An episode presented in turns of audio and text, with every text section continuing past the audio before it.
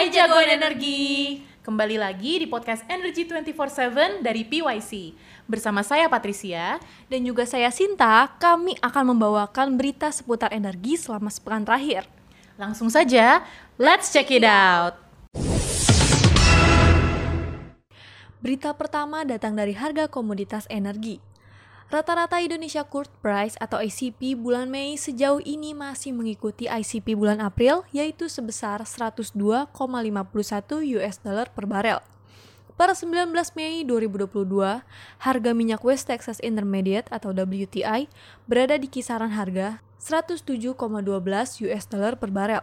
Sementara harga minyak Brent berada di kisaran harga 109,87 US dollar per barel dan harga batu bara acuan bulan Mei 2022 sejauh ini tercatat sebesar 275,64 US dollar per ton. Dan Newcastle Cold Price per 19 Mei 2022 tercatat sekitar 412 US dollar per ton. Setelah harga komoditas energi, selanjutnya gue ada berita dari sektor migas. SKK Migas tinjau temuan migas baru di Sumatera Selatan. Berita diambil dari Bisnis 15 Mei 2022.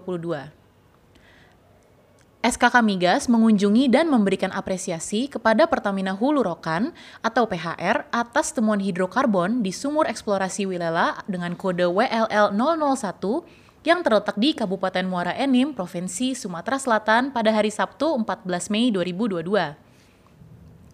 Sumur WLL 001 sebelumnya berhasil menemukan hidrokarbon pada drill stem test atau DST pertama dengan hasil laju alir gas sebesar 5,69 juta standar kaki kubik per hari dan kondensat 482,7 barrel per hari. SKK Migas dan Pertamina akan menindaklanjuti temuan ini dengan seksama. Hal-hal apa yang bisa dipercepat dan akan kita percepat agar penemuan ini dapat segera dikembangkan dan dikomersialisasikan. SKK Migas menargetkan sebanyak 42 sumur eksplorasi yang akan dibor pada tahun 2022. Hingga bulan April 2022, sudah ada sebanyak 7 sumur eksplorasi yang sudah dibor atau mencapai 31 persen dari keseluruhan target tahun ini. Penemuan migas baru melalui sumur WLL 001 merupakan milestone yang baik bagi Indonesia dalam mencapai target 1 juta barrel minyak per hari dan gas sebesar 12 miliar standar kaki kubik per hari pada tahun 2030. Masih dari sektor migas, berita berikutnya diambil dari Ekonomi Bisnis tanggal 15 Mei 2022. Rentetan kebakaran kilang minyak, bagaimana dampak ke investor? Rentetan kebakaran di sejumlah kilang milik PT Pertamina yang kembali berlanjut pada pertengahan tahun ini dianggap dapat berdampak negatif pada kepercayaan investor pada kegiatan hilirisasi minyak dan gas dalam negeri. Seperti yang sudah diberitakan sebelumnya, insiden kebakaran pada kilang milik Pertamina terjadi di Plant 5, salah satu unit di area kilang Balikpapan pada hari Minggu sekitar pukul 10.40 waktu Indonesia Tengah. Kejadian yang sama di kilang Balikpapan itu lebih dahulu terjadi pada tanggal 4 Maret 2022. Kilang BBM Balikpapan itu mengolah minyak mentah dengan kapasitas mencapai 260 ribu barel per hari. Sementara, sepanjang tahun 2021, Bisnis.com sudah mencatat terdapat tiga kilang milik Pertamina yang mengalami kebakaran. Akhir tahun 2021, Pertamina melaporkan refinery unit 4 Cilacap tangki 36T102 yang berisi komponen Pertalite sebanyak 31.000 kiloliter di Lomanis, Cilacap Tengah mengalami kebakaran yang hebat. Lima bulan sebelumnya, pada Jumat 11 Juni tahun 2021, kebakaran juga terjadi di Kilang Cilacap yaitu area pertangkian 39 Pertamina RU 4 Cilacap pukul 19.45 WIB di Bunwil tangki 39T205. Sementara itu, insiden yang berdampak luas terjadi saat kilang minyak milik Pertamina di Balongan, Indramayu, Jawa Barat terbakar hebat pada pukul 00.45 WIB hari Senin dini hari Direktur Eksekutif Energy Watch Mamit Setiawan mengatakan, kebakaran kilang Pertamina yang berulang pasti memberikan dampak pada investasi. Hanya saja tidak terlalu besar dan tidak berdampak signifikan pada torehan investasi pada kegiatan hilirisasi migas yang dikerjakan oleh Pertamina. lebih kepada kepercayaan investor kepada Pertamina menjadi terpengaruh. Kejadian berulang terkesan membuat Pertamina tidak belajar dari kesalahan. Setelah oil and gas, berita selanjutnya yaitu Minerba. Disparitas harga tinggi, penyelundupan batubara berpotensi melonjak.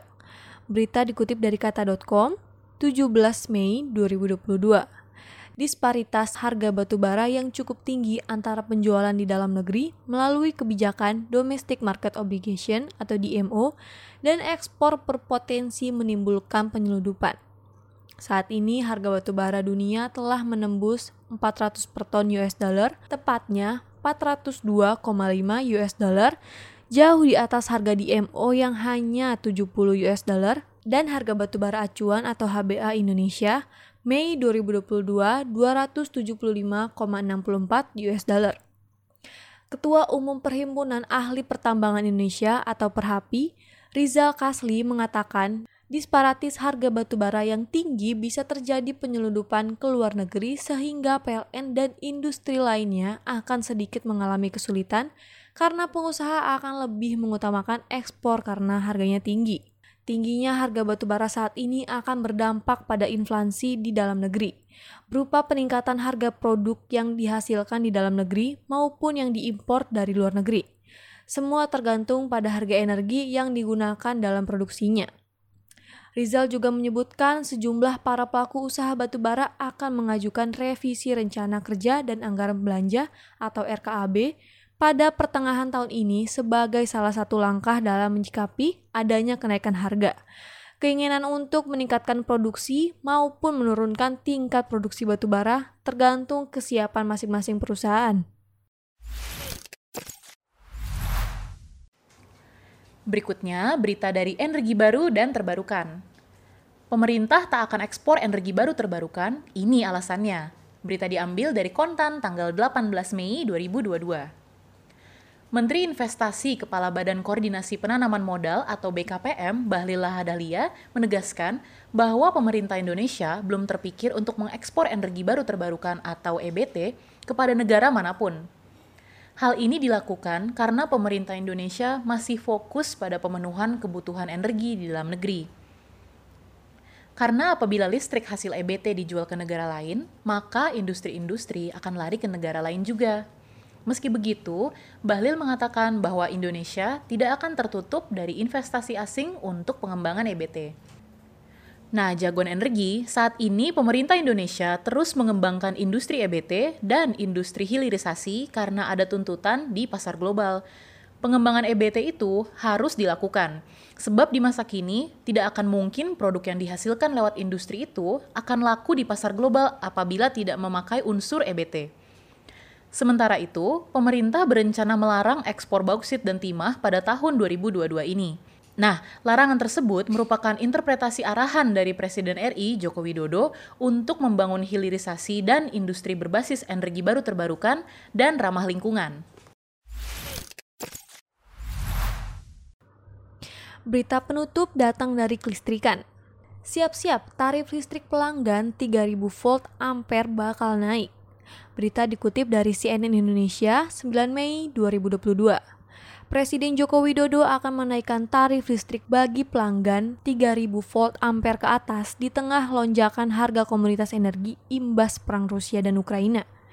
Persetujuan Jokowi ini diungkapkan oleh Menteri Keuangan Sri Mulyani saat rapat bersama Badan Anggaran atau Banggar DPR dalam rangka meminta kenaikan anggaran subsidi energi di gedung DPR MPR pada Kamis 19 Mei 2022. Kendati begitu, belum ada kejelasan mengenai berapa besar kenaikan tarif yang akan berlaku.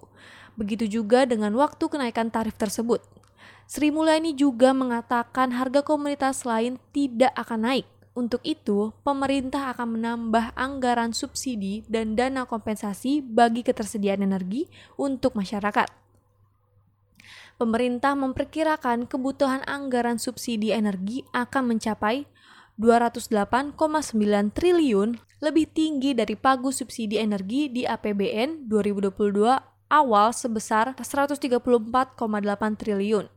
Hal ini dilakukan karena adanya kenaikan harga minyak mentah dunia yang turut menggerek harga minyak mentah Indonesia atau ICP yang semula berada di kisaran 63 US dollar per barel naik menjadi 100 US dollar per barel.